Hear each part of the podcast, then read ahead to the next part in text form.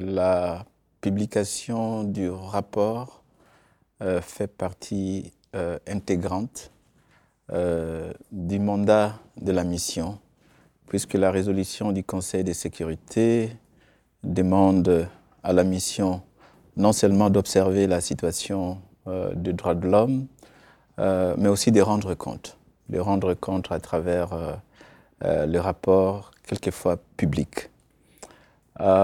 Euh, et la nouvelle résolution demande à ce que tous les trois mois, euh, la mission puisse présenter un rapport qui donne l'idée générale de l'observance de la situation des droits de l'homme vue sous l'angle des obligations internationales souscrites par le Mali euh, à travers les, traités et conventions.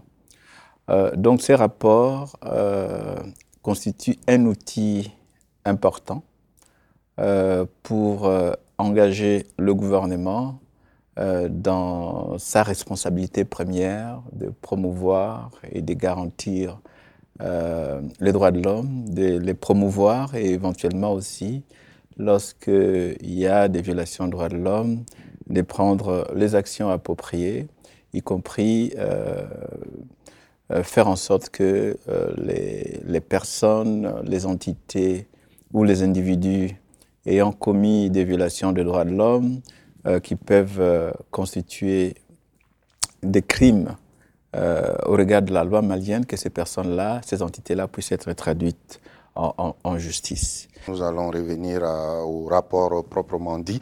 Et que retenir de la situation des droits de l'homme au Mali au cours euh, de la période mentionnée? Ben, Je pense que la, la, situation générale des droits de l'homme est restée très préoccupante, caractérisée par euh, des violations et abus des droits de l'homme euh, et du droit international humanitaire euh, perpétrés par euh, euh, un certain nombre d'acteurs.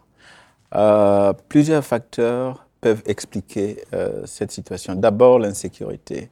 En général, l'insécurité surtout dans la région de Menaka et des, des, Gao, qui est la résultante des confrontations armées entre l'État islamique, Jnin, MSA et, et, les autres, euh, dont les, affrontements armés euh, conduisent euh, à, disons, au meurtre des, populations civiles, conduisent aussi au déplacement forcé des populations civiles et aussi, enfin, un phénomène assez important qui affecte la vie économique ainsi que l'économie formelle et informelle de population, c'est ce qu'ils appellent l'enlèvement euh, du, bétail.